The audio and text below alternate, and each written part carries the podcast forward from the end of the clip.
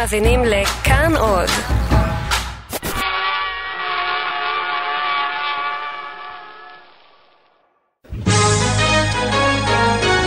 תרגיל בחירות הסיפור האמיתי מאחורי מערכות הבחירות בישראל. עורך ומגיש יונתן גת. שלום לכם, אתם איתי בתרגיל בחירות, התוכנית עם הפתיח הכי נוסטלגי ומגניב שיש ברדיו. אני יונתן גת, וזו התוכנית שחושפת את הסודות מאחורי הקלעים של מערכות הבחירות בישראל. כל התרגילים, כל הטריקים, כל השטיקים וכל הספינים שעזרו למועמד אחד לנצח ולמועמד השני להיכשל. וזה יהיה סיפורה של מערכת הבחירות, כמו שלא שמעתם עד היום, מבטיח. ועכשיו אנחנו בחלק השני של התוכנית שעוסקת בבחירות האלה.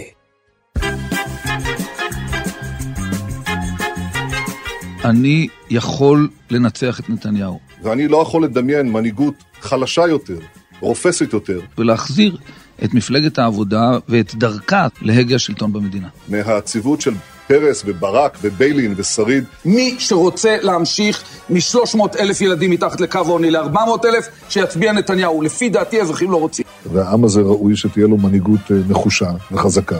ולהפנות את מדינת ישראל אל נוף אחר. תדבר עם האנשים, והם אומרים, ביבי, אתה חזק, תמשיך להיות חזק. והמדינה צריכה שינוי. אני חושב שברק מתאים היטב להיות ראש אופוזיציה. אני בטוח שהוא ימלא את התפקיד הזה בהצלחה שנים רבות, ואולי לא ידיחו אותו. כן, אנחנו בבחירות 1999, קרב הגלדיאטורים הגדול בין ראש הממשלה בנימין נתניהו לבין מפקדו לשעבר מסיירת מטכ"ל, אהוד ברק. עכשיו, הבחירות האלה התחילו בשוויון בין השניים, עם יתרון קל לנתניהו, והסתיימו בניצחון מוחץ של ברק בפער של 12% לטובתו. איך זה קרה? טוב מאוד ששאלתם. כי איתי, לאורך התוכנית, השתתפו האנשים שלקחו חלק בקמפיין הזה. משה גאון, מנהל התקשורת והאסטרטגיה של אהוד ברק, ומחבר הספר Killer Instinct. שלום רב. אייל ארד, מנהל הקמפיין של מפלגת המרכז, וגם הוא שותף לכתיבת הספר. אהלן. אביב בושינסקי, יועץ התקשורת של נתניהו. שלום, שלום. לימור לבנת, מנהלת מטה ההסברה של הליכוד. שלום וברכה. ראש הממשלה לשעבר, אהוד אולמרט. שלום, יונתן. היועץ האגדי של ביל קלינטון וטוני בלר, ובבחירות האלה ניהל את הקמפיין של אהוד ברק, בוב שרום. היי, how are you? והמנצח של הבחירות האלה, אהוד ברק, יהיה איתנו כאן בעצמו. שלום וברכה. בפרק הקודם גילינו איך ברק הפך מאדם שמתקשה לדבר מול מצלמה לדובר קולח ומיומן. דיברנו על גיוס יועצי הבחירות המהוללים שלו מארצות הברית, גרינברג, קרוויל ושרום. וסיימנו בדיוק עם כניסתו של איציק מרדכי למרוץ. אחרי שנתניהו פיטר אותו מתפקיד שר הביטחון, מרדכי מציב את עצמו כמועמד לראשות הממשלה, מה שהפך לזמן קצר לקרב משולש. מרדכי מול נתניהו מול ברק. וניסי משעל מזמין את השלושה לתוכנית הטלוויזיה שלו. כשניסי משאל לחץ ולחץ ולחץ לקיים אימון טלוויזיוני. אביב בושינסקי, יועץ התקשורת של נתניהו. אנחנו אה, אמרנו שאנחנו מוכנים, זאת אומרת נתניהו מוכן לעימות, ובתנאי שיתר המועמדים יופיעו לעימות, הווה אומר איציק מרדכי, והאיום האמיתי שהיה לנו אז, אהוד ברק. אבל אהוד ברק מסרב להשתתף. משום אבל שאמרנו לו לא ללכת. משה גאון, מנהל התקשורת והאסטרטגיה של אהוד ברק. חששנו שבעימות, שהוא ילך לעימות ויאמר משהו שיכול לגרום לנו נזק. ואז קיבלנו הודעה אה, דרך ניסי משאל שאהוד ברק מוותר על התענוג ולא רוצה להופיע בעימות. אהוד ברק מחפש תירוצים מדוע לא להגיע. בהתחלה הוא מציין שזה תזמון לא ראוי, מחר יום השואה. אחר כך בגלל שמדובר בערוץ מסחרי, אני לא שותף ל- לא לגימיקים ולא להפקות מסחריות בשביל רייטינג, גם לא בשביל ערוץ 2. שעימותים צריכים להתבצע במסגרת שידורי תעמולת בחירות, מקומם של עימותים בפתיחת מערכת הבחירות. יש לנו עוד שבועיים פתיחת מערכת הבחירות הטלוויזיונית. ולבסוף כי צריך לארגן מספר עימותים ולא אחד. יהיה עימות אחד או שניים או שלושה. אז ראש הממשלה נתניהו וראש מטה ההסברה של הליכוד לימור לבנת מנצלים את ההתחמקות של אהוד ברק כדי להציג אותו כפחדן. מדוע שמועמד לראשות ממשלה, שמי שמתיימר להיות ראש ממשלה ולנהל את המדינה, יתחמק מעימות עם ראש הממשלה ועם מועמד נוסף לראשות ממשלה, עם איציק מרדכי. ברק מתחמק מלהופיע, משום שהוא לא רוצה שידעו את עמדותיו השמאליות. הרי אלו ייחשפו במהלך עימות. אם הוא לא רוצה להתמודד בעימות, אז הוא כנראה לא יכול גם להיות ראש ממשלה. אבל במטה ברק מוכנים לספוג את ההתקפה של הליכוד, ומאמינים שההתחמקות תשתלם. משום שידענו שזה עימות ארוך, ואנחנו הערכנו שזה יהיה יותר חשוב שמרדכי יגיע לעימות הזה. ושמרדכי יסתכל לו בלבן שבעיניים ויגיד לו מספר דברים שיהפכו להיות בעצם הסיפור כולו של העימות הזה, וזה בדיוק מה שקרה. חושב שברק עכשיו יחפש כל מיני דרכים כדי לצאת מהדבר הזה, דרך אגב, אנחנו הצענו, מאוד כעסו עלינו, הצענו שנשלח מישהו אחר במקום אהוד ברק, כמובן הם לא הסכימו, אה, אבל לפחות, אני... לשלוח את מי במקום אהוד ברק? אני בזמנו דיברתי עם טלי עובדיה, היא מאוד כעסה עליי על הסיפור הזה, אני הצעתי לה... טלי עובדיה שערכה את אה, ניסי משאל. בדיוק, ואני דיברתי עם טלי, והיא מאוד מאוד צרחה עליי, ואני צרחתי עליה, והיה לנו ריב גדול מאוד על הסיפור הזה, אמרה לי איך אתה מעז, אמרתי לה, שמי, אנחנו נשלח מישהו אחר, אל תדאגי, אבל את מי? את מי? זה נשמע כמו בדיחה. הצעתי לה את אחיו של דוד לוי שהוא ייצג אותנו בעימות הזה והיא לא, חשבה שזה לא ראוי ואני הסכמתי איתה שזה לא ראוי ואמרתי לה אנחנו לא נגיע. אם ברק היה נכנס לעימות הוא היה מפסיד? אה, ואנחנו לא אה, אה, יודעים ספקולציות. הדבר הראשון שאני אומר לכל מי שאני עובד איתו, אל תענה לשאלות ספקולטיביות. ואז הצוות התכנס, כולל ארתור פינקלשטיין, והתלבטנו מה לעשות, האם בכל זאת להופיע לעימות. ולהתעמת עם איציק מרדכי. רוב האנשי מטה הבחירות, ודאי הפוליטיקאים, לא רצו, רובם היו נגד שהוא יבוא באופן ברור. אייל ארד, מנהל הקמפיין של איציק מרדכי ומפלגת המרכז. מר טלוויזיה מצד אחד, האיש שריסק את שמעון פרס בעימות, עם ארתור פינקלשטיין לצידו, מול איציק מרדכי שבינינו היה אדם פחות או יותר עילג, ודאי לא מנוסה בהופעות טלוויזיוניות, ולא מופיע טוב בטלוויזיה, ההופעות שלו גם לא, לא מאוד טובות. היה פחד גדול מאוד שהוא יתרסק שם. הוא לא היווה איום אלקטורלי על נתניהו, נתניהו אך פיטר אותו מתפקיד שר הביטחון. והיו שני אנשים שהתעקשו שהוא חייב להופיע. אחד מהם היה רוני מילו, והשני היה מנשה רז, שהיה אחד מיועצי התקשורת. רוני מילו אמר, תקשיב, אנחנו הכנו את שמיר לעימות מול פרס, ושמיר קרא שם את פרס. זה בכלל לא משנה איך אתה מופיע ואיך אתה נראה, זה מה אתה תגיד. ומנשה רז אמר לו, תשמע, אני איש טלוויזיה כל החיים, אני אכין אותך. ופינקלשטיין אמר, כן, ארתור פינקלשטיין, יועץ הסתרים של נתניהו, שניהל עבורו את הקרב מול שמעון פרס. דיברנו עליו בהרחבה בתוכנית שעוסקת בקמפיין 1996, ואתם מוזמנים להאזין בפודקאסט של תרגיל בחירות. נתניהו מגייס את ארתור פינקלשטיין גם למערכה הזו מול ברק. לפי עצתו של פינקלשטיין, צריך ללכת לעימות הזה בתנאי אחד, שיוצב כיסא ריק באולפן ויגידו זה הכיסא שעליו אמור היה לשבת אהוד ברק. היינו במצב שלמרדכי לא היה מה להפסיד, הוא כבר התחיל את הירידה, את הגלישה בסקרים, mm-hmm. לא היה מה להפסיד, ואמרנו אם הוא יפסיד לנתניהו זאת לא תהיה דרמה. נכון? זאת אומרת, אם אה, הפועל מרמורק מפסידה לצ'לסי, אז אף אחד לא מתרגש, אבל אם אנחנו ננצח. נתניהו שמע לעצתו של פינקלשטיין, ואני הוצאתי את זה לפועל, זאת אומרת, התקשרתי לניסים משאל, אמרתי, אוקיי, בסדר, זה התנאי. איציק מרדכי פלוס כיסא ריק. והסתגרנו איתו בחדר, לא היה הרבה זמן שההחלטה התקבלה ממש ברגע האחרון, והכנו כמה משפטי מפתח כמו תסתכל לי בעיניים, תגיד את האמת, הכנו לו את הציטוטים, הכנו לו כמה מתיקי העובדות. ואז התחלנו להתכונן לעימות הטלוויזיוני, וכל העימות, לעצתו של פינקלשטיין, היה לתקוף את אהוד ברק. עכשיו, אנחנו מגיעים לעימות, שואל אותו ניסים ישאל את נתניהו איזושהי שאלה. אדוני ראש הממשלה, לא אמת, לא יושר, לא הגינות. זה מה שאומר יצחק מרדכי.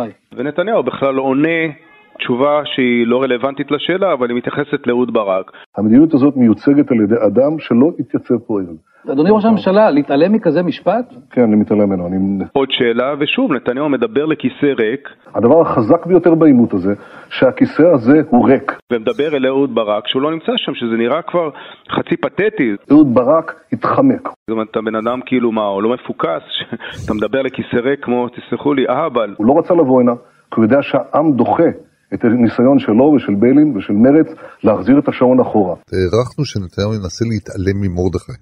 שהסיפור יהיה שנתניהו ינסה להתעמת עם הכיסא הריק של אהוד ברק, ולכן הכיסא הריק של אהוד ברק בנקודה הזאת שירת אותנו. יפנה את הדרך להתקפה של איציק מרדכי. ביבי, הבחירות האלה הן בגלל שנכשלת. זאת הסיבה שהעם הולך לקלפי כדי להחליף אותך. עכשיו, אנחנו בהכנות שלנו לעימות בכלל לא ספרנו את אה, איציק מרדכי, בכלל לא התכוננו להתעמת איתו. הרי אתה יודע שאנשים, חברים הכי טובים שלך, לא מאמינים לך. מה אריק שרון אמר עליך? אמר, אתה מסכן את מדינת ישראל, והוא לא מאמין לאף מילה שלך. מה לימור לבנת אמרה? אתה זוכר מה אמרה? צריך להחליף את ההנהגה הזאת. אנחנו התכוונו להתכונן לכיסא ריק. מה עוזי לנדאו אמר? חברים טובים שלך, שביבי ניצח, הליכוד הפסיד. ואז באה המכה הגדולה כשפתאום איציק מרדכי אומר לנתניהו, תסתכל לי בעיניים. אני מוכן לבוא למשא ומתן הזה כמו שראש ממשלת ישראל צריך להיכנס אליו. תסתכל לי לעיניים, ביבי. אני לא מוכן לעזוב. תסתכל לי לעיניים. אני לא אוותר על הדברים הביטחוניים. רגע, מה פירוש תסתכל לי בעיניים? הוא יודע. ואיציק מרדכי פשוט היה עצמו. הוא עבר את העימות הזה כאדם אותנטי, כמי שאומר את האמת. הוא נתניהו שנראה נוכל שמשקר, הוא גם בא עם איזה פלקטים וניסה להראות עם כל מיני פלקטים. כל... אדוני, אני מבקש להוריד את זה. אתה, אתה עובר על חוק תעמולת הבחירות. לא, זה לא אני תעמולת מבקש. תודה. יש טענה. אני מבקש ממך להפסיק. תקשיב לי אבל אני. מבקש לא להפר חוק שקיבלנו על. עצמנו אדוני ראש הממשלה. תשמע לו. אדוני ראש. הממשלה, טוב, אתה יודע תשמע מה, אתה. רוצה להפסיק את העימות? אני רוצה אתה רוצה. לפוצץ את זה? אני לא, אפוצץ. לגמרי לא, אני רוצה אז לומר אני מבקש. להוריד את זה. הוא הזיע, הוא היה לחוץ. תשמור על קור רוח, תשמור על קור רוח. אני מכיר את ההתפרצויות האלה שלך, תאמין לי. תשמור על קור רוח. ואם זה לא מספיק, בהפסקת הפרסומות, היועץ של מרדכי, אייל ארד, רץ אליו ולוחש לו כמה דברים באוזן. ואייל ארד הוא הרי זה שהכין את נתניהו לעימות ב-1996. וכשחוזרים מהפרסומות אל השידור, ניכר שהדבר הטריד את מנוחתו של נתניהו. כנראה קיבל עצה מהיועצים שלו, להוריד את זה אני- להתקפות. קיבלת עצות. אני אומר את האמת, ביבי. קיבלת עצות, רק את העצות. אמת. ועכשיו הזמן לגלות מה באמת לחש אייל ארד לאוזנו של מרדכי. שום דבר, זה שהתחלתי לו לאוזן זה היה כדי להוציא את נתניהו משלוותו. אה, ובסך הכל אמרתי לו, רגע, רגע, זה מעניין. אתה סתם לחשת לו משהו סרק? "אה, אמרתי לו, הולך טוב, וזה, הכל בסדר, ולא. אבל, אבל ראית, שמענו עכשיו איך זה הוציא את נתניהו משלוותו, היועצים שלך, תראה, כשפוליטיקאים מתחילים לדבר על היועצים, סימן שהם מאבדים כיוון. כי הבחירות הם לא בינינו היועצים. היועצים הם לא הסיפור של הבחירות. זה חילוץ שהתקשורת אוהבת להתעסק איתה, וזה, ויועץ, היועץ הסודי, ואנחנו משחקים גם לפעמים זה, כל הסיפור שהסתרנו את פינקלשטיין כדי לייצר קצת אה, הייפ במערכת הבחירות הזו. ואז בהפסקת הפרסומות, כבר אז נתניהו ככה אומר לי, לא הולך טוב, אה? התקשרתי למשרד, היה לי איזשהו תיק קטן, שקראתי לו תיק זיכרון, עם כל האמירות של כל הפוליטיקאים והיריבים הפוטנציאליים של נתניהו, אה, וביקשתי מהבנות שם במשרד לשלוף לי ציטוטים של איציק מרדכי, ומהר מהר, בשבע דקות פרסומת, הכנו את נתניהו מחדש, ואם מישהו פעם יסתכל טוב טוב על העימות, תראה שבחלק האחרון, נכון, בשליש נכון, אז הוא האחרון, מתעורר. רפי נוי שהיה רל"ש שלך אומר, הכל אישי אצלך, הכל מונע על ידי אמביציה ורייטינג, איך אני אראה. אבל דרך, אין דרך. הוא התעורר ופתאום הסתער עליו. אין לכם דרך, אתם פשוט תודה, תודה. מפלגת הלוזרים, אלה שהפסידו ולא רצו להתמודד, התכנסו ביחד למפלגה שמאוחדים רק על ידי דבר אחד. תודה. על ידי שנאה. אז נתניהו הצליח לבצע מקצה שיפורים קצר, אבל הנזק היה ממשי, וגם הוא ידע שבעימות הזה הוא הפסיד. אה, נכנסנו לאוטו, הוא ואני, והוא הבין שהיה גרוע מאוד. פשוט מיד הוא אמר היה רע מאוד. הוא לא חיכה לתגובות ולסמסים ולתגובות אוהדות ולכל מיני, פשוט הבין שהייתה כאן אה, תקלה.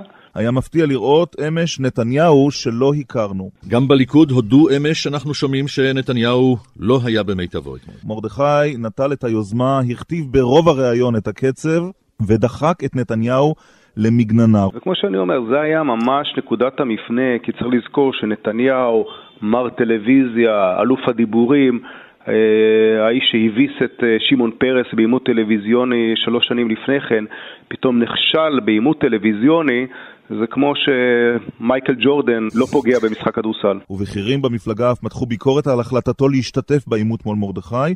איציק מרדכי ריסק את נתניהו, אבל הוא שילם מחיר גדול. משום שאצל הקהל של איציק מרדכי, שהיה קהל ימני, הוא בעצם ריסק את ראש הממשלה.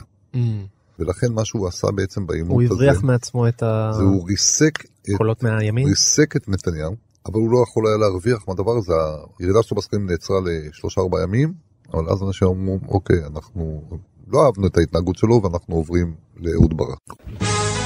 תרגיל בחירות. עורך ומגיש יונתן גת.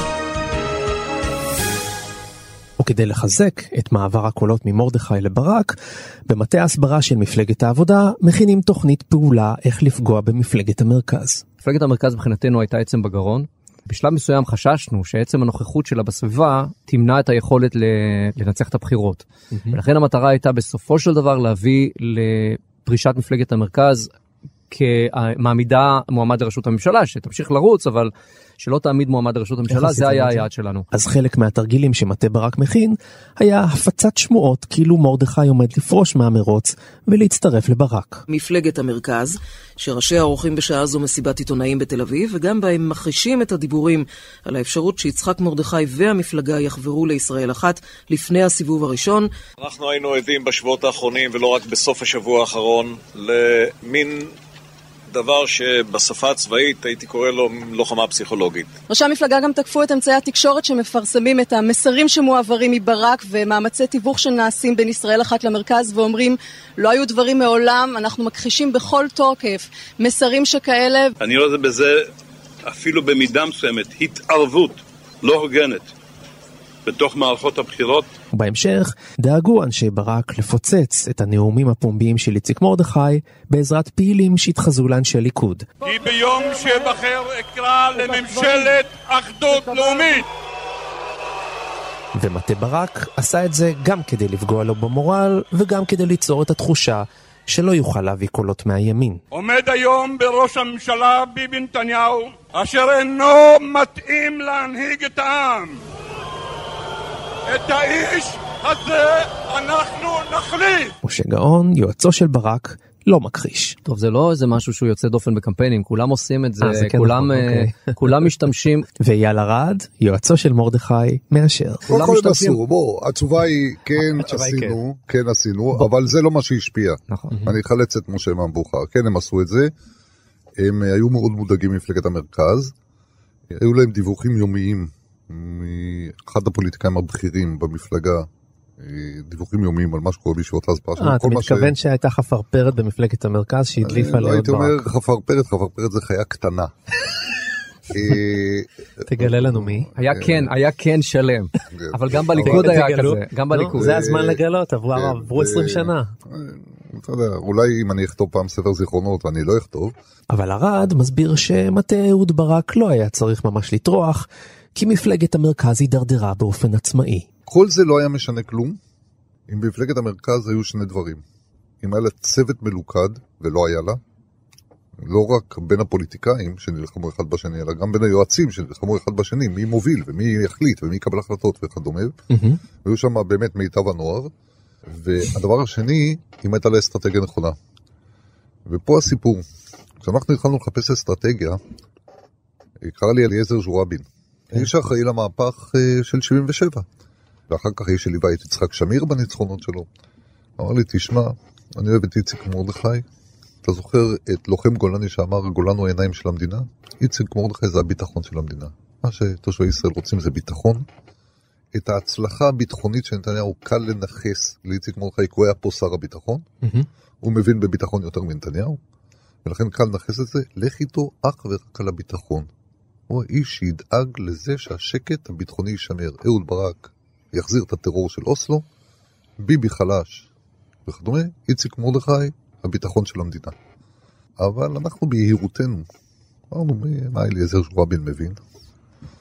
אה, העולם שהיה, ואנחנו הלכנו על איזה משהו נורא מתוחכם, שאמר שככה, מאחר שיש בחירות אישיות, ואתה יודע משהו, אני לא אחסוך את ההסבר, אני עד היום לא מבין אותו בעצמי. אתה רוצה להחליף את ביבי ואתה מהמר על ברק. ברק אולי יצליח לעשות את זה. בתשדיר התעמולה הזה של מפלגת המרכז נראות שתי קוביות שנזרקות אל שולחן ההימורים ועל שתיהן הפנים של נתניהו וברק. אבל מה יקרה אם תפסיד בהימור הזה? הקוביות מסתובבות לכמה שניות ונופלות שתיהן עם התוצאה של נתניהו. אתה רוצה להחליף את ביבי? אל תהמר. רק מרדכי מנצח את ביבי בוודאות. הכל היה מבוסס על סקרים שבהם אם אה, שמים את מרדכי מול אה, נתניהו, מרדכי מנצח, אם שמים את ברק מול נתניהו, נתניהו מנצח. ולכן אמרנו, אתה רוצה להחליף את... אה, פנינו רק לא ביבי, אתה רוצה להחליף את ביבי, חייב לקחת את המועמד שמנצח, כי אם תלך עם ברק, אז בסוף נתניהו ינצח. מאז קמה מפלגה, מפלגת המרכז, ראשיה דיברו אה, כאיש אחד באופן אחיד, והמצע שלהם הייתה לו רק שורה אחת, רק לא ביבי. לכאורה נשמע הגיוני, ומה שגילינו שהציבור לא מתעניין בתהליכים הפוליטיים. כל הדבר הנפתל הזה של, של אסטרטגיות פוליטיות, ואיך אנשים נבחרים, וסיבוב ראשון, וסיבוב שני, והתוצאות של הסקרים ככה, והתוצאות של הסקרים של ככה, זאת רכילות שאת הציבור לא מעניין. הציבור בבחירות מעניין אותו אך ורק דבר אחד, מה המועמד הזה יעשה בשבילי? אהוד ברק יוציא את הזקנה מהמסדרון וישקם את מערכת הבריאות, ייצור מקומות עבודה חדשים, ואיציק מרדכי... ויוציא את צה"ל מלבנון. ויוציא את צה"ל מלבנון, ו- ואיציק מרדכי, שהיה לו את כל זה, היה יכול להיות האיש הזה, מתעסק ב... מי יעלה בסיבוב השני? מי... ב- בסיבוב ראשון, בסיבוב שני. אהוד, אני פונה לך באופן אישי. לא מהמרים בעת הזאת. יש סכנה שאם אתה תתייצב, לא תנצח את ביבי. אני יכול לנצח את ביבי בוודאות. בכירים במפלגה טוענים כי התעמולה לא נקלטה וההסברה לא הצליחה, והראיה לכך הסקרים שלא עולים. לא הבינו אותנו. דיברנו אל מה שלא רלוונטי לציבור הבוחרים, וזה לקח שאני לקחתי אותו משם לכל הקמפיינים שעשיתי מאז. אתה מדבר על מה שרלוונטי לבוחרים, לא מה שרלוונטי למועמד. אתה לא מדבר בעצם על המועמד, אל המועמד, אתה מדבר אל הבוחרים. לבוחרים יש צרכים, יש רצונות, יש שאיפות, יש פחדים. ואם אתה לא תיגע בהם, בסנטימנט שלהם, אתה פשוט תהפוך ללא רלוונטי. אהוד ברק, שהתחיל בתור פרשן פוליטי, הצליח באמצעות צוות קמפיין מדהים להפוך להיות האדם הכי רלוונטי לציבור הישראלי. לא אהבו אותו, אבל הוא טיפל בבעיות שלנו. איציק מרדכי התחיל בתור האדם הכי אהוב בפוליטיקה, וגמר בתור פרשן פוליטי. ועכשיו אייל ארד מגלה שעל ההחלטה האסטרטגית המוטעית הוא היה מוכן לשלם בכיסו. אני לוקח, לקחתי את האחריות עליי, אני אגב החזרתי את הכסף. אני לקחתי על עצמי את האחריות לקמפיין הכושל של מפלגת מרכז, למרות שאני לא הייתי היחיד שכשל שם, אבל אני לקחתי על עצמי את האחריות כיועץ אסטרטגי לכישלון האסטרטגיה. ומשה גאון, שיושב ליד אייל ארד מולי באולפן, נבוך מעט מהגילוי הזה. אתה יודע שבגללך אייל היה צריך להחזיר את כל הכסף. לא, אבל, אבל בזכותם אנחנו גם קיבלנו עימות פצצה שעזר לנו להמריא בסקרים. אנחנו נגיע ל-2001, שם הרווחתי את הכסף חזרה ממשה גאון. יפה. ולאחר שמרדכי מידרדר בסקרים, הקרב חוזר להיות דו-ראשי. ראש הממשלה נתניהו מול יושב ראש ישראל אחת, אהוד ברק. ובבדיקה שעורכים במטה ההסברה של ברק, מתברר שרוב הציבור כלל לא מכיר את עברו הצבאי. רוב האנשים בטח נגיד במגזר הרוסי למשל, לא ידעו מי זה אהוד ברק, הם לא הכירו את ההיסטוריה שלו, הם לא ידעו מה הוא עשה בחייו. והיית צריך לספר להם את הסיפור, ולכן כדי להביא את אהוד ברק למקום שאנשים יסמכו עליו בצד הביטחוני, היית למרות שזה היה נראה מוזר, שאתה צריך להסביר מי זה היה רמטכ"ל, ועל איזה אירועים הוא קיבל את הצל"שים שלו, ולמה האיש הזה הוא בעצם איש שראוי ויכול לנהל את המדינה ולשמור על הביטחון שלה, היית צריך לספר את הסיפור. החייל בעל מספר העיטורים הרב ביותר בהיסטוריה שלנו, אהוד ברק. כשמטוס סבנה נחטף, הוא הוביל בעצמו את הפעולה לשחרור בני הערובה. הוא חדר לביירות וחיסל את האחראים לטבח הספורטאים במינכן. הוא היה ממתכנני ומפקדי מבצע אנטבה. רק לברק יש את האומץ לומר לא לכל אדם או תוכנית שינסו לסכן את ביטחון ישראל. אהוד ברק, שלחם כל חייו למען המדינה, לוחם היום למען שינוי בישראל. ישראל רוצה שינוי. אהוד ברק.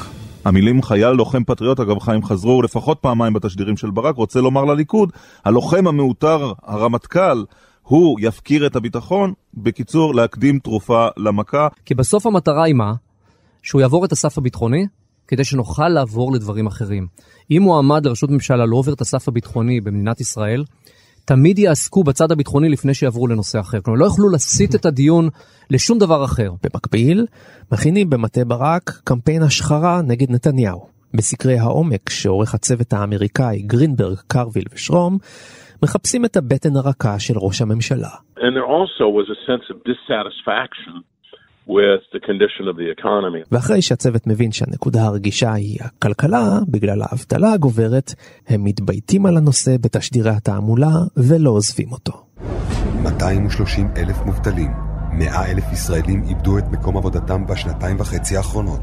אחד מכל שישה ישראלים חי בעוני. וכדי לנעול את הנושא הכלכלי על ראשו של נתניהו, בוב שרום מנסח את התשדיר שהפך אולי לזכור ביותר ממערכת הבחירות הזאת. I remember in one of the spots, the narrator, while you're looking at Netanyahu sitting alone in parliament, the narrator said, if 100,000 people have lost their jobs, why should he keep his? אם מאה אלף ישראלים איבדו את מקום עבודתם, למה שהוא יישאר בעבודתו? ואיך מתמצתים את כל הקמפיין השלילי הזה למילה אחת שתידבק לנתניהו? משה גאון מסביר. כשאנחנו יצאנו לדרך השאלה הייתה מה, מה אומרים על נתניהו. אוקיי. וכשמדברים על נתניהו זה גם רלוונטי להיום, כדי לא לייצר אנטגוניזם בבייס, אנשים לא רוצים להאמין שהם הצביעו לבן אדם הלא נכון. הם רוצים להאמין שהבן אדם הזה כבר לא עושה את מה שהוא היה צריך לעשות, אבל הם לא רוצים להרגיש מטומטמים, לא רוצים להרגיש שהם הצביעו לאדם מושחת, אוקיי? אני מרגיש את זה, אבל אני לא רוצה שיגידו לי את זה. ולכן היה נורא חשוב על מה אנחנו בעצם אומרים ומה ברק אומר עליו. אם היינו אומרים נתניהו שקרן, היינו גורמים לאנשים להרגיש לא נוח, כי בעצם הם בחור שקרן, או שהם חלק ממחנה של שקרנים. אבל ברגע שאתה אומר לאנשים נתניהו תקוע, אז הם אומרים, אני מסכים איתך, אני מסכים שהוא תקוע, הוא תקוע במקומות עבודה, הוא תקוע בלבנון, הוא תקוע, הרעיון של תקוע הסתדר להם טוב. בואו נזכר מה היה לנו בשלוש השנים האחרונות. שנת המיתון הגדול. מדינה מוכת אבטלה. כל ילד חמישי חי בעוני. תהליך השלום תקוע. משק תקוע. תקוע. תקוע. תקוע. וזה היה מספיק בשביל איך להגיד... הגעתם למילה הזאת דווקא? מזכרים, אנחנו בדקנו עשרות מילים. Mm. של מה המילה שאנשים הכי מזדהים איתה לגבי נתניהו, ולא יוצרת אנטגוניזם בבייס הליכודי. וראינו למשל שהמילה שקרן מייצרת אנטגוניזם. ולכן לא השתמשנו בנתניהו שקרן בקמפיין הזה. וכשהשתמשנו בתקוע זה מאוד הסתדר לאנשים עם המצב שהם הרגישו, הם הרגישו שהוא תקוע במקומות עבודה והוא תקוע עם הסיפור בבתי החולים והוא תקוע בלבנון. ונכון, אני מסכים שהוא תקוע ולכן צריך שינוי. בואו נתגבר על כל מה שהיה So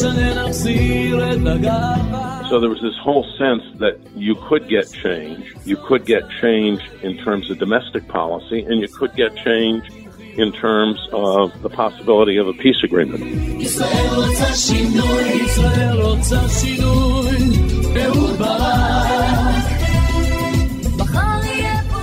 עכשיו בסוף כשאתה מסתכל על כל האסטרטגיה של 99, זה לא מאות דפים, זה לא עשרות שורות. זה בסופו של דבר שתי שורות. ישראל רוצה שינוי, נתניהו תקוע. זה היה כל הקמפיין. אהוד ברק, ישראל רוצה שינוי. אהוד ברק. הקמפיין של ברק מצליח, ובסקרים נרשמת עלייה לטובתו. כדי לעצור אותה, ראש הממשלה נתניהו, בהוראת היועץ ארתור פינקלשטיין, עולה עם סיסמה חדשה. ברק ימסור, הליכוד ישמור. זוהי סיסמת הבחירות החדשה, התלויה מאחורי גבו של נתניהו, ואיתה הוא פותח את נאומו. עם ישראל יצטרך להחליט איזה סוג של מנהיגות הוא רוצה. מי שימסור או מי שישמור. מי שימסור את היישובים, את ירושלים, את אזורי הביטחון שלנו, או מי שישמור, ישמור על ירושלים. וזה בעצם היה מחזור של סיסמה שהייתה סיסמה מנצחת ב-96, כשנתניהו טען שפרס יחלק את ירושלים. כן. ניסינו למחזר את זה. ברק, ביילין ועבודה התקפלו בירושלים. אל תיתנו לברק להחזיר את ישראל לשמאל. אבל במטה אהוד ברק כבר יודעים על הקמפיין הזה מראש. דיברנו על חפרפרות קודם, אנחנו ידענו מה הקמפיין של הליכוד הולך להיות.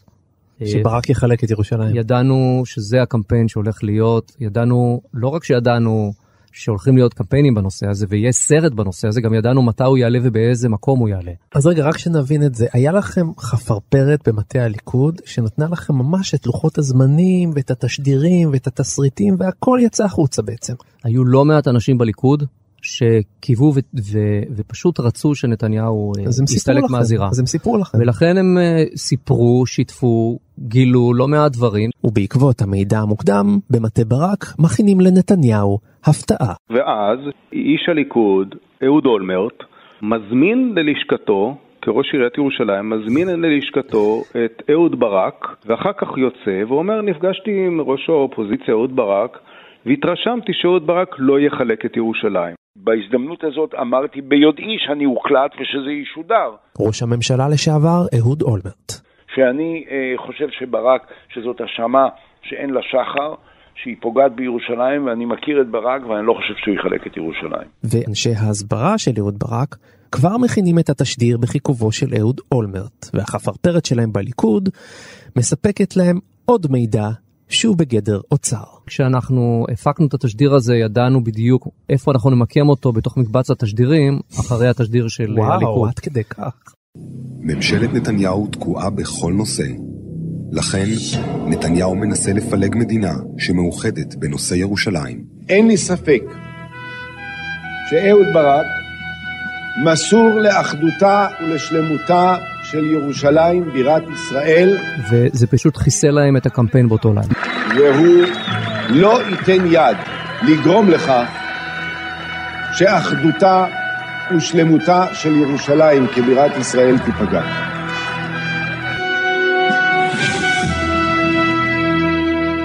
זאת אומרת, חטפנו גול עצמי מבית. זו הייתה מכה קשה מתחת לחגורה, ובעצם זה... איך נתניהו אה, מגיב אה, לזה? אה, הוא השתגע מזה. מה הוא השתגע. אמר? הוא עוד פעם הבין מיד שזה אמ, תאונה קטלנית או פיגוע קטלני בקמפיין הבחירות שלו. עכשיו, האם אולמרט עשה את זה כי הוא האמין בזה? האם אהוד אולמרט עשה את זה כדי להיות עוד אחד בפוטנציה לרשת את נתניהו? זה הציבור יחליט. אמרתי לראש הממשלה אהוד אולמרט. שאני לא אתן יד לשימוש בסיסמה הזאת פעם נוספת, כי זה הופך את ירושלים לנושא קונטרוברסלי. אני חושב שבזמנו הוא פשוט חשב שזה איזה תרומה ל... להגינות ואחריות של שיח. ראש הממשלה לשעבר אהוד ברק. שהיום זה, זה, זה אני שם, מחר זה מישהו אחר, ואולי בעתיד מתישהו זה הוא. לא היה מאחורי זה איזה מזימה גדולה, ובטח לא שום תן וקח או משהו כזה. אני לא יודע מה היה בין אולמרט לברק, אני יודע שבתקופה ההיא מרבית בכירי הליכוד, גם אלה שלא פרשו, ייחלו בסתר ליבם לכישלונו של נתניהו. אגב, לא מכיוון שהם עשו איזה שיקול פוליטי שהוא ייפול והם יעלו ואיזה מין אינטריגה. הוא פשוט הצליח לפגוע בכולם בצורה כל כך קשה. הם בני אדם בסוף, הם רצו שהוא יפסיד, הם רצו שהוא יאכל אותה. היות והכרזתי שברק לא יחלק את ירושלים, ביבי מידר אותי מכל דבר והחרים אותי. ראש עיריית ירושלים אהוד אולמרט הפסיק להשתתף בישיבות הלילה במטה התשדירים בנווה אילן. לפני שבוע פורסם שהייתה זו הערה של ראש, רעיית ראש הממשלה שאמרה לאולמרט לאחר התשדיר של ישראל אחת שבו הוא הכריז שברק ישמור על אחדות ירושלים. שאתמול שודר שוב. שאתמול שודר שוב, נדמה לי כבר בפעם השלישית, אולי אפילו בפעם הרביעית. הייתה זו רעיית ראש הממשלה שאמרה שאולמרט צריך להחליט האם אתה בעדנו או עוד נגדנו, כך פורסם, ומאז האירוע הזה אולמרט לא הופיע בישיבות. האמת היא שהוא עשה את זה במחיר שהיה יקר בשבילו בבחירות לפריימריז של הליכוד. הצורה שהשתמשו בה נגדו בעניין הזה בבחירות עצמה זרק אותו אחורה למקום 30 או משהו כזה נכון, ברשימה של נכון. הליכוד. אה, ובמובן הזה הוא שילם באמת מחיר על האמירה הזאת. תרגיל בחירות. עורך ומגיש יונתן גת.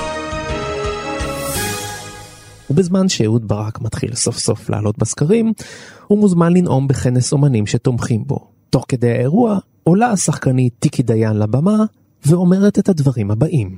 חבר'ה, אנחנו מדברים על עם אחר, אתם לא מבינים?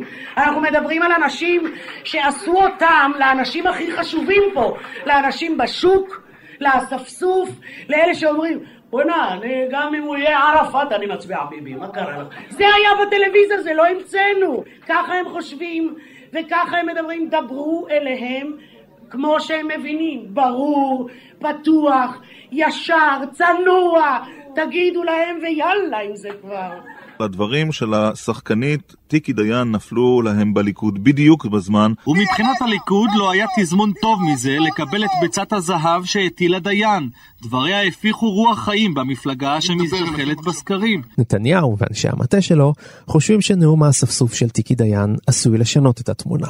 כפי שנאומו של דודו טופז בבחירות 1981, בו כינה את מצביעי הליכוד צ'חצ'חים, סייע לקמפיין של מנחם בגין להיבחר מחדש. אז פה אנחנו ניסינו בעצם לשחזר במרכאות את ההצלחה הזאת. נתניהו מיהר לשגר היום מכתב לברק, ובו כותב בין היתר, אתה צחקת עם כולם, חשבת שזה משעשע, ורק לאחר שהדברים פורסמו בתקשורת, התנצלת. והוצאנו את הסטיקרים, אה, אני אספסוף גאה. הם קוראים לנו אספסוף. אני רוצה להגיד לכם, אני אספסוף גאה. אני אסוף ספרדי גאה. אני אספסוף רוסי גאה. אני אספסוף דרוזי גאה. אני אספסוף בדואי גאה. אני אספסוף דתי גאה. אני אספסוף מתיישבים גאה. אספסוף הם קוראים לנו? וטיקי דיין, שהיא ממוצא חלבי בכלל, מתנצלת תוך זמן קצר. אני מצטערת על המילה אספסוף. מה זאת אומרת, אני בעצמי פרנקית גאה, ושכל החיים שלי אני רק מדברת על זה, איפה שאני הולכת, כל הסרטים שאני עושה זה על זה. על מה הוא מדבר? אבל זה כבר מאוחר מדי. הביטוי שלה הופך עוד באותו היום לחוד החנית של קמפיין הליכוד. בוקר טוב לכם.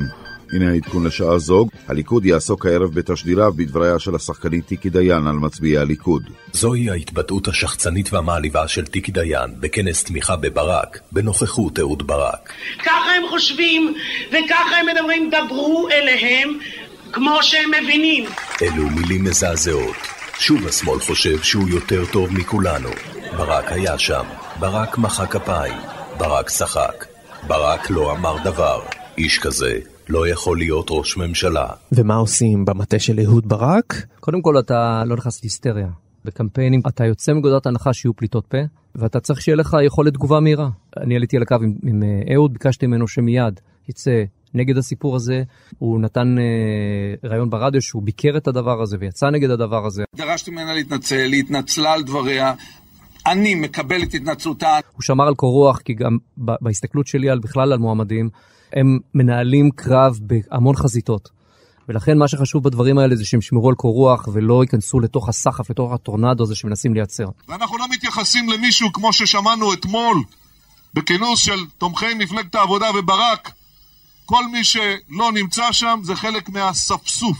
גם התגובה של נתניהו הייתה תגובה, אה, הניסיון אה, לנצל את זה נראה נורא פוליטי. זאת אומרת, הנה, אה, זה. אתם יודעים מה זה אספסוף?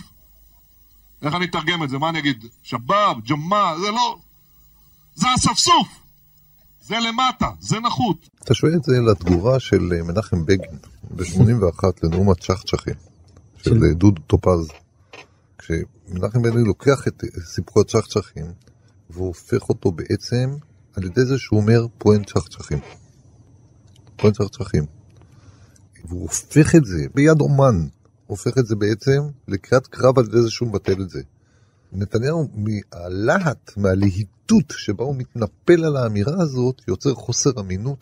זה אותו אהוד ברק מתנשא, מתנכר, כל ההתייערות הזאת שלו ושל מה שהוא קורא ישראל אחת, זה לא ישראל אחת, זה מפלגת העבודה, זה מפא"י, זה מה שהיה. מה שהיה אחרי 20 שנה הוא מה שישנו. הלהיטות שבה נתניהו קופץ פה על האירוע של טיקי דיין, בעצם מחסל את האירוע הזה יותר מהר מההתנצלות הראויה של אהוד ברק שמרחיק את עצמו מעניין, אומר, טיקי דיין, מה לעשות. ובבדיקת העומק של הסוקר האמריקאי סטנלי גרינברג, נמצא שברק כמעט ולא נפגע מהאירוע. בעיקר בגלל שגינה את הדברים, ולא הוא שאמר אותם. ולכן אני חושב שבנקודת הזמן ההיא, ברגע שברק הרחיק את עצמו מהאירוע, בזהו נגמר האירוע. ואחרי שפרשת טיקי דיין לא ממש פגעה באהוד ברק, בליכוד שולפים את נשק יום הדין, תשדיר האוטובוסים המתפוצצים. ואמש, למרות התנגדותה של השרה לימור לבנת, ועל אף שהיועץ פינקלשטיין סבר שעדיין מוקדם לשלוף את נשק החירום, הוקרן התשדיר הזה. תזכרו את הארבעה במרס 96. תזכרו את ה-12 באפריל 96. בתקופת פרס, ברק ביילין, צמח הטרור והגיע לשיאים חדשים. הפחד שלט ברחובות. אבל התשדיר הופך לבומרנג קטלני לליכוד. משפחות שכולות שאיבדו את יקיריהן בפיגועים בתקופת נתניהו, עולות לשידור ותוקפות את ראש הממשלה. איך אפשר לעשות שימוש כזה בכאבם של אחרים? האם עליי להזכיר לראש הממשלה את הפיגוע שהוא נוהג להתכחש לו, הפיגוע בקפה אפרופו בתל אביב. הוא לא מזכיר אותו. בעיניו זה נחשב פיגוע קטן, רק שלוש נשים.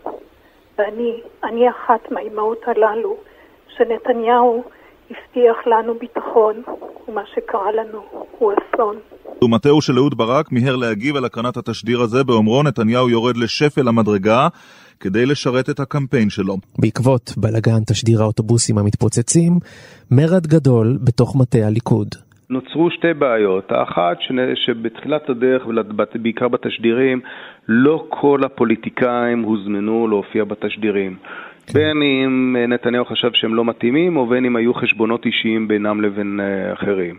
ומי שלא הוזמן להופיע בתשדירים כבר הפך להיות סוג של אויב. ונתניהו מחליט לקחת את המושכות לידיו.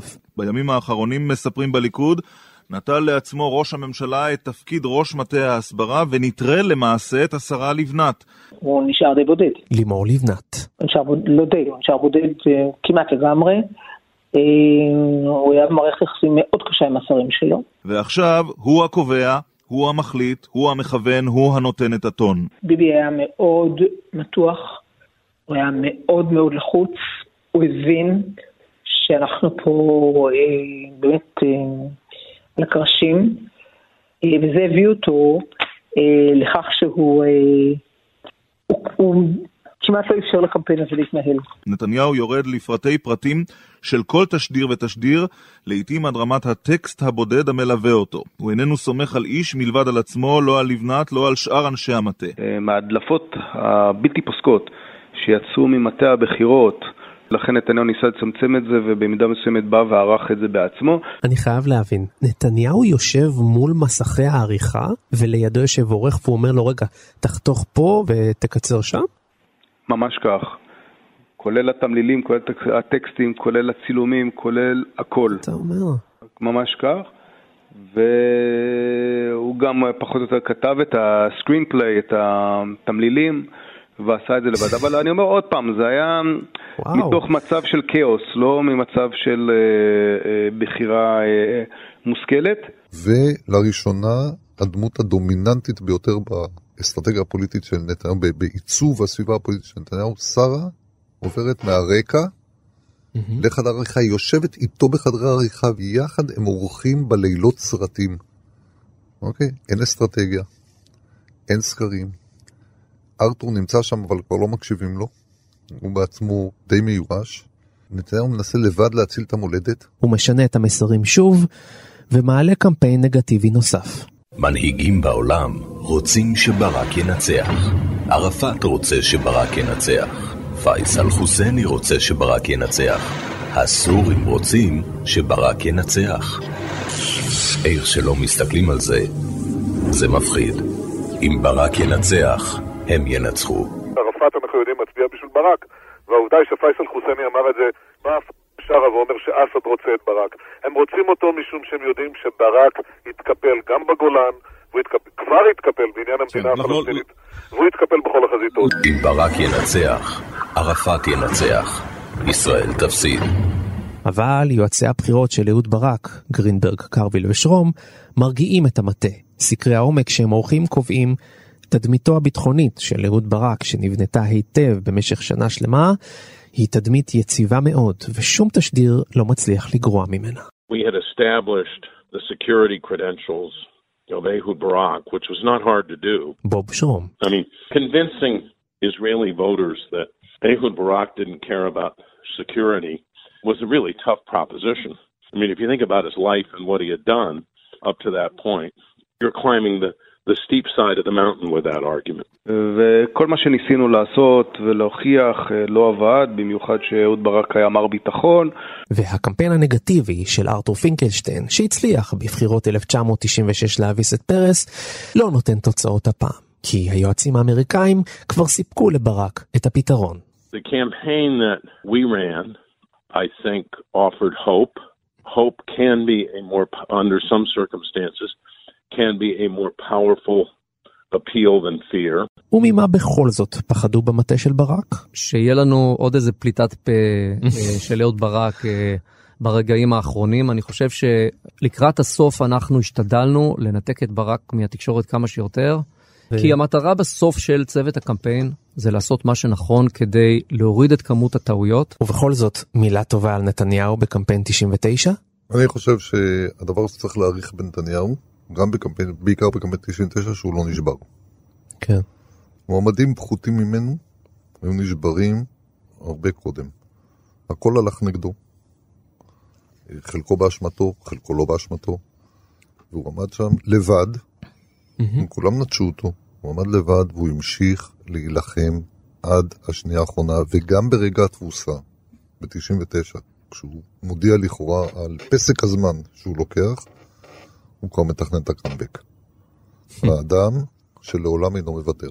ולמרות שבמטה ברק משתדלים להיות זהירים, במיוחד בעקבות הפסדו הצורף של פרס בבחירות הקודמות, אהוד ברק מבין שהניצחון בהישג יד. הייתי אומר שביומיים האחרונים הייתה הרגשה שמצבנו הוא טוב.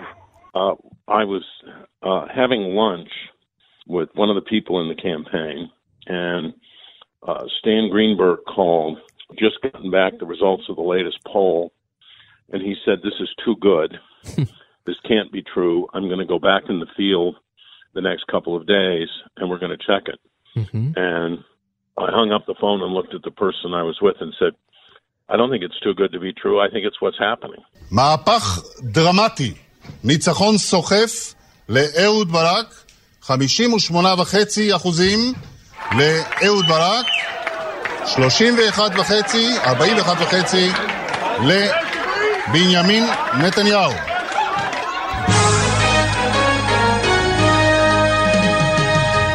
סיימנו, אבל זה לא הכל, כי זה היה רק החלק השני מתוך התוכנית על בחירות 1999. בחלק הראשון דיברנו על איך אהוד ברק התאמן ושיפר את סגנון הדיבור מול מצלמה, איך התגבר על פליטת הפה, שאילו היה פלסטינאי היה מצטרף לארגון טרור, על גיוס היועצים האמריקאים לקמפיין שלו, וגם איך בכל זאת נתניהו היה יכול לנצח. ואת כל זה אתם יכולים למצוא בפודקאסט שלנו. מורידים את האפליקציה כאן אודי, נכנסים לאזור הפודקאסטים, וכל תוכניות תרגיל בחירות יחכו לכם שם.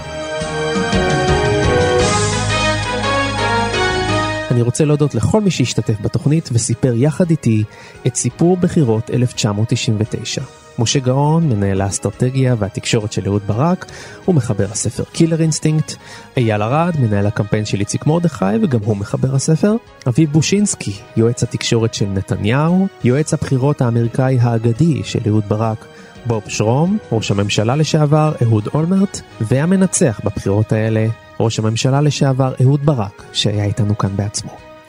אני הייתי יונתן גת, ואנחנו נתראה בפרק נוסף של תרגיל בחירות. ביי ביי. תרגיל בחירות. הסיפור האמיתי מאחורי מערכות הבחירות בישראל. עורך ומגיש, יונתן גת.